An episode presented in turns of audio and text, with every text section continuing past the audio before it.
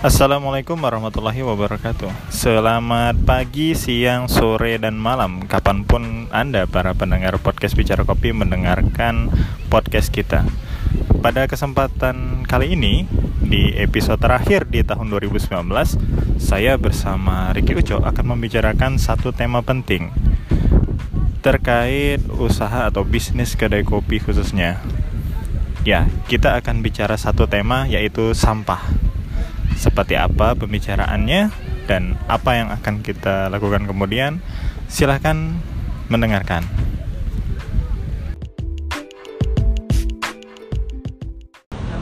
Gue tapi gue suka berpikir gini karena kita kemarin kita kita kan pernah ngobrolin eh kita ngobrolin soal plastik ya kan? Nah, Iya. apa plastik ya kan? Tapi sebelum itu gue udah mikir gini eh, sebenarnya industri kopi kalau misalnya kita bicara minum kopi ini sebenarnya ramah lingkungan gak sih pak? Karena menurut gue gini, kita bicara soal air lah ya. Kalau bahasa kerennya krisis air nih kita. Ya. Gue selalu bayangin nih ketika gue bikin P60, gue nge-flash dulu filternya. Bahkan ada beberapa kedai itu yang atau penyeduh itu mensyaratkan sekian gram air cuman buat nge-flash doang.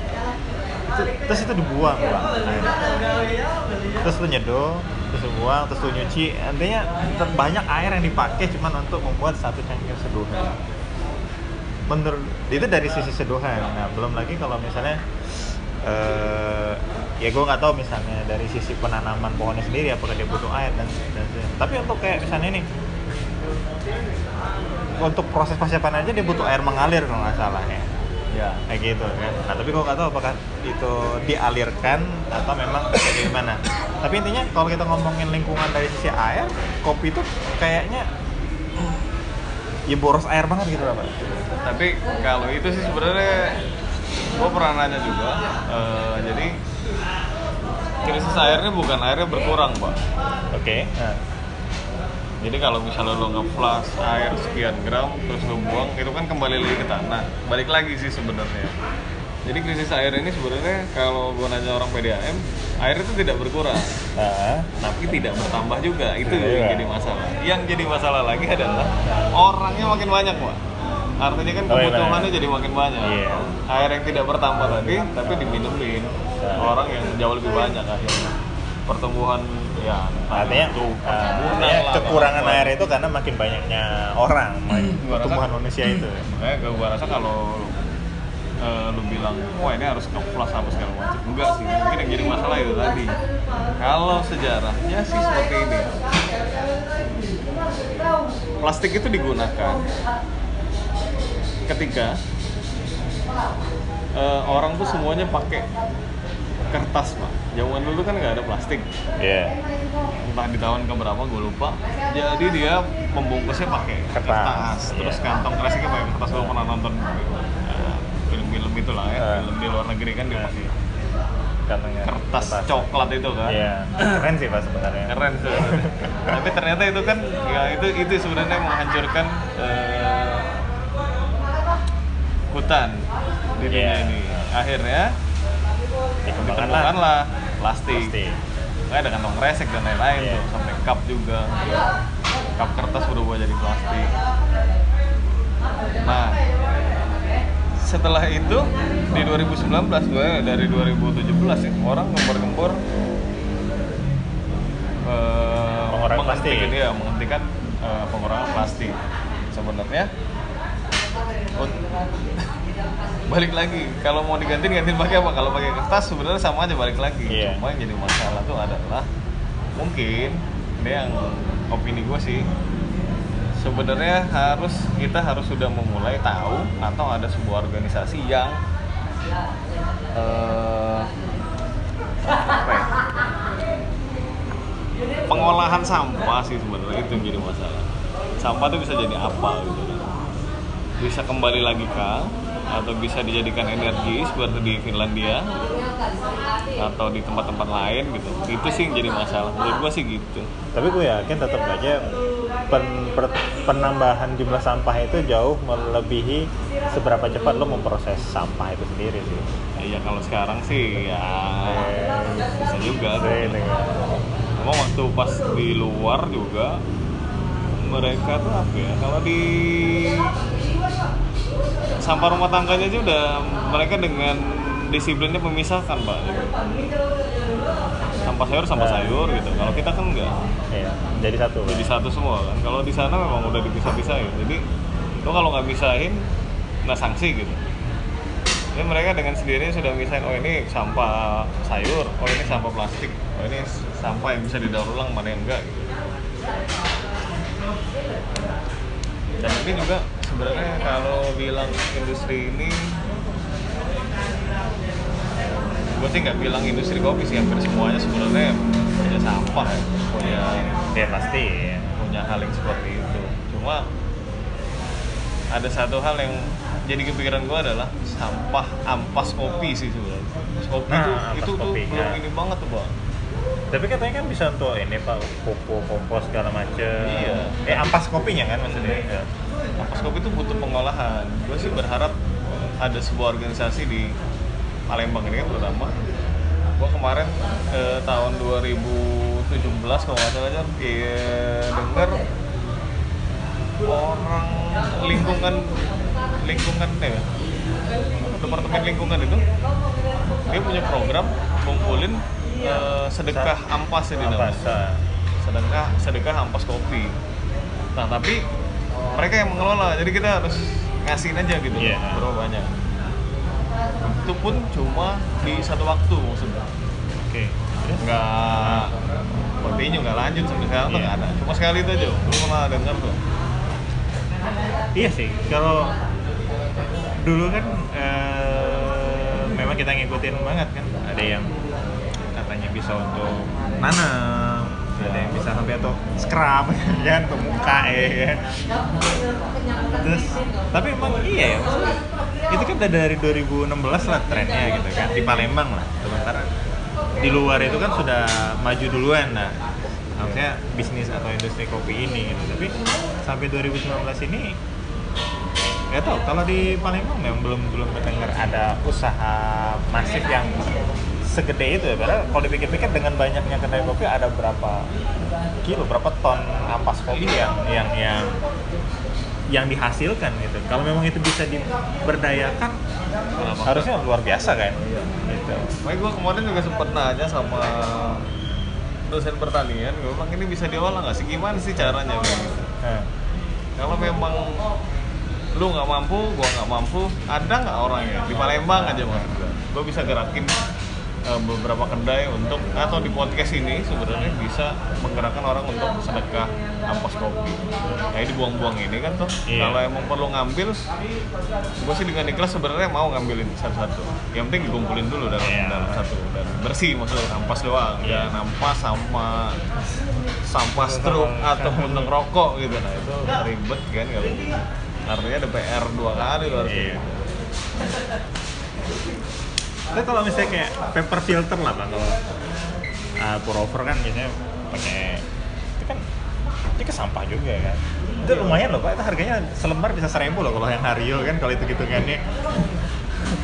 Wah, banget itu. Ini bisa dipakai dua kali nggak sih mas sebenarnya? bisa harusnya harusnya bisa Dibilas ya. Dibilas, Karena katanya kalau lagi. kayak uh, paper filternya Aeropress aja, si Adler aja yang bikin Aeropress bilang itu bisa berapa kali pakai dia bilang kan gitu. Padahal saat kali lo beli itu dapat berapa? 100 ya. kan lebih pak Iya. Dulu, masa. Dan itu gue aja dari pertama beli sampai sekarang belum bisa habis. iya lebih berarti seratus tiga ratusan apa nggak salah Maksudnya gitu? itu lu sekali press, sayang banget kan kalau misalnya langsung lu buang gitu kan. ya itu salah satu sampah terbesar dari industri ini ketika Purwokerto Naik, ini. naik tahun itu ya ya seneng iya tapi karena dengan hype dan rasanya tapi miris juga iya gitu kan. Aja gue gue ngeluarin buang sampah ini lagi gitu. Ya sih sama sih pak. Industri tempat nongkrong ini paling banyak pak. Puntung rokok salah satu. Ampun juga sih sebenarnya. Makanya lo kepikiran buat apa yang kalau misalnya ada kafe-kafe yang yang halaman itu dari kerikil-kerikil itu oh iya itu gimana PRD nya ngambilin satu ada aja yang untung rokok nyelip-nyelip ya pasti itu pak udah udah banyak kan dilihat kamar ini wah ini puntung semua Itu di mana? Itu di Kitchen Hall ya masalah. gue iya yang di apa sih namanya tuh yang Shop House. Shop House. Nah, di Shop House kan kita. Iya. Wah itu sampah nyelip-nyelip. PR banget ya. Jangan kan di kafe pak, abang gue aja rumahnya belum pernah bikin kayak gitu, kayak gitu. Akhirnya dibongkar sendiri, kan capek sendiri kayak bersihin ya. Padahal cuma dia sendiri yang ngerokok di situ. Ini lagi kafe, banyak orang. Ya gitu sih. Sebenarnya itu itu apa ya? Gue bingung juga sih mengendalikan sampah di kedai. Tapi gue pengen sih, gue, gue punya punya keinginan besar untuk ke situ. Iya. Entah kenapa gue pengen punya Maksudnya, keinginan. ya, gue gue ngomongnya oke lah. eh, sedotan plastik oke kita sudah sudah sepakat lah soal itu, ya kan? Ya. Kita udah kurangin lah, sepakat. Lo juga nggak pakai, kata-kata kayak gitu. Kan yang jadi nyata terlihat itu yang katanya emang bisa diberdayakan. Ampas kopi itu katanya bisa diberdayakan gitu. Bener tuh, Mungkin ada yang sudah memper- melakukan itu, tapi kan masih sendiri-sendiri gitu loh. Masa sih nggak ada yang eh, melihat ini bisa dilakukan secara massal gitu loh. Maksudnya oke kita mungkin belum mulainya, tapi masa nggak ada yang lebih berwenang Banyak ngelakuinnya selama ini gitu. banyak tuh Pak. di Jakarta tuh sampai dia ada yang ngumpulin bekas kotak susu Pak. bekas susu Karton susu karton susu Greenfield Oh. yang seliter seliter itu Ah, untuk jadi dia olah lagi Oh, gitu. bikin kerajinan sih tapi kalau dia cuma maksud gua kalau cuma satu orang yang melakukan itu Pak iya seberapa ya lah seperti ya yang kan. bilang Ah. kan ketika lo mengolah ini sampahnya akan sebenarnya Iya. numpuk banyak juga ya kayak gitu kan? Ya itu apa ya? Lebih kayak mem- mendaya gunakan aja sih. Tapi sebenarnya kan tetap jadi tetap aja sampah kan kalau merubah tetap jadi kerajinan. Gak tau ya ini pendapat pribadi gue sih. Segala sampah yang jadi kerajinan tuh menurut gue sampah juga sama ujung-ujungnya. juga sih sebenarnya ujung-ujungnya sorry. Itu gue mikirnya kayak gitu sih. Tapi kalau misalnya ya itu tadi kan misalnya ini ampas kopi misalnya bisa jadi sebuah produk yang berdaya guna atau bisa ya kayak apa? Ya, ya bisa sih kenapa nggak nggak gitu coba sih sebenarnya Wah, bingung juga sih itu. Gue tuh pengen gue. Gue juga lagi saat ini juga gue sebenarnya nggak diem juga. Gue nyari kalau memang beberapa yang berhubungan sama departemen lingkungan, anak-anak orang dosen pertanian atau yang berhubungan sama itu. Semua gue tanyain sih. Kalau emang bisa, gue dengan sangatnya gue akan akan sangat membantu. Malah gue pengen ngajakin BIP malah atau organisasi lain. SKKF apalagi SKKF kan dia ya ya. kedai. Kalau emang benar kan cakupannya kedai se Palembang ya luar biasa luar ya. biasa. Lumayan lah ada gerakan ya kan ada gerakan lah. Ya pada lu mikirin eh, komunitas lu mau bikin acara apa buat gue sih salah satunya yang paling paling masuk akal yang paling benar adalah ya gimana mengelola si sampah itu gitu. masalah event udah kapalan lah ya kapalan lah itu Event mah gitu-gitu aja iya dan masalah yang nonton juga gitu-gitu aja Dan maksud gua itu pasti bakal ada gitu. Tanpa buktinya sampai saat ini tanpa apa ada aja gitu kan. Gua aja beberapa event gua buat terus begitu gua narik diri untuk bikin event ada aja Ada aja yang begini. Nah, tapi untuk menggerakkan ke situ itu sebenarnya nggak ada dan itu sebenarnya disayangkan.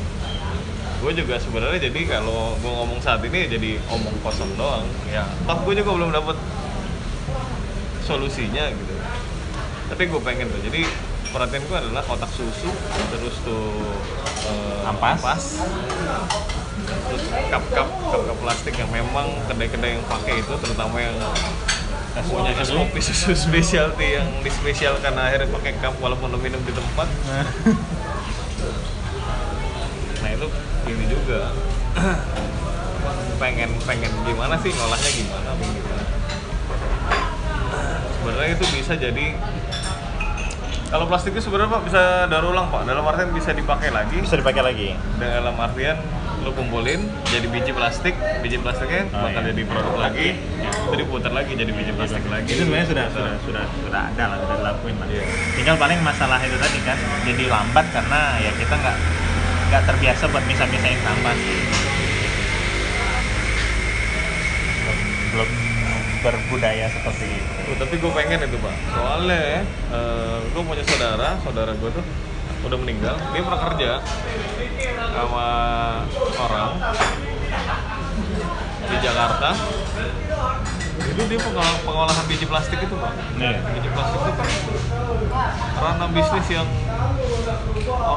tertentu aja kayaknya. Iya. karena alat pembuatnya juga mahal Iya. cuma itu tadi gue bilang eh, dia aja bisa Tapi ada tuh ada batas waktu apa ya? Limitnya nggak sih pak? Seberapa Plastik. daurnya?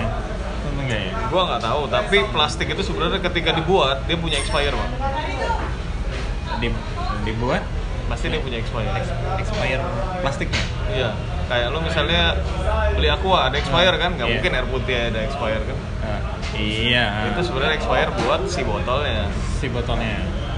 Oh maksudnya ketika ada tanggal misalnya sekian du- 2020 itu, Iya. itu maksudnya pengguna masa pakai Plastik. plastiknya itu. dan dia akan mengkontaminasi isi di dalam mungkin Oh iya, dia mungkin lah. itu masanya di situ bukan masa terurai ya Oh, tiba-tiba lah hilang ya. tiba-tiba hilang tengah merah Terurai. hilang. wah gila itu keren banget berarti kita sudah ada di masa depan pak ya kita pikir obrolan ini pendek tapi ternyata kan panjang-panjang Panjang juga Malum lah ya kalau kita ngobrol ya. Yang pendek bisa dipanjang itu. yang pendek bisa dipanjangin yang panjang belum tentu bisa dipendekin ya. Ada tabiatnya gitu. Ya, itu sih banyak sih pak. Itu juga serba salah juga. Artinya sampah ini sebenarnya muter-muter doang yang jadi masalah saat ini. Pengolahan ya. Pengolahan bagaimana pengolahan sampah itu bisa kita lakukan. Terutama kedai lah gitu. Sekarang berapa? Udah 150 kedai. Tiap daerah gue rasa punya 200an kali ya 200 lebih kedai kopi. Kalau mereka punya ini. Kalau di Bandung gue kemarin ke kopi Jawa itu Iya.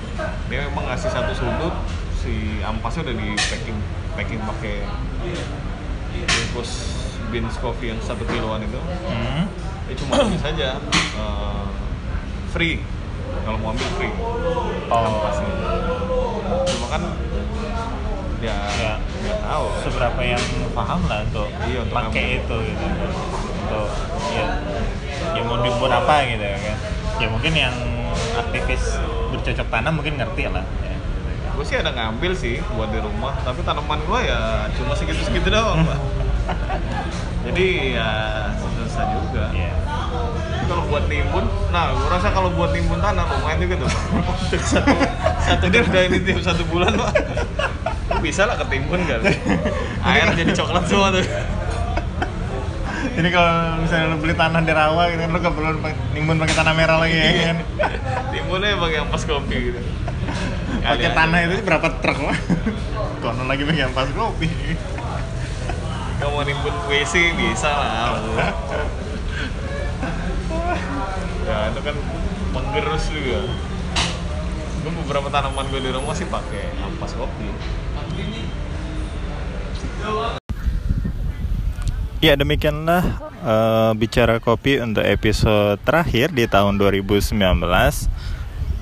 mengenai sampah.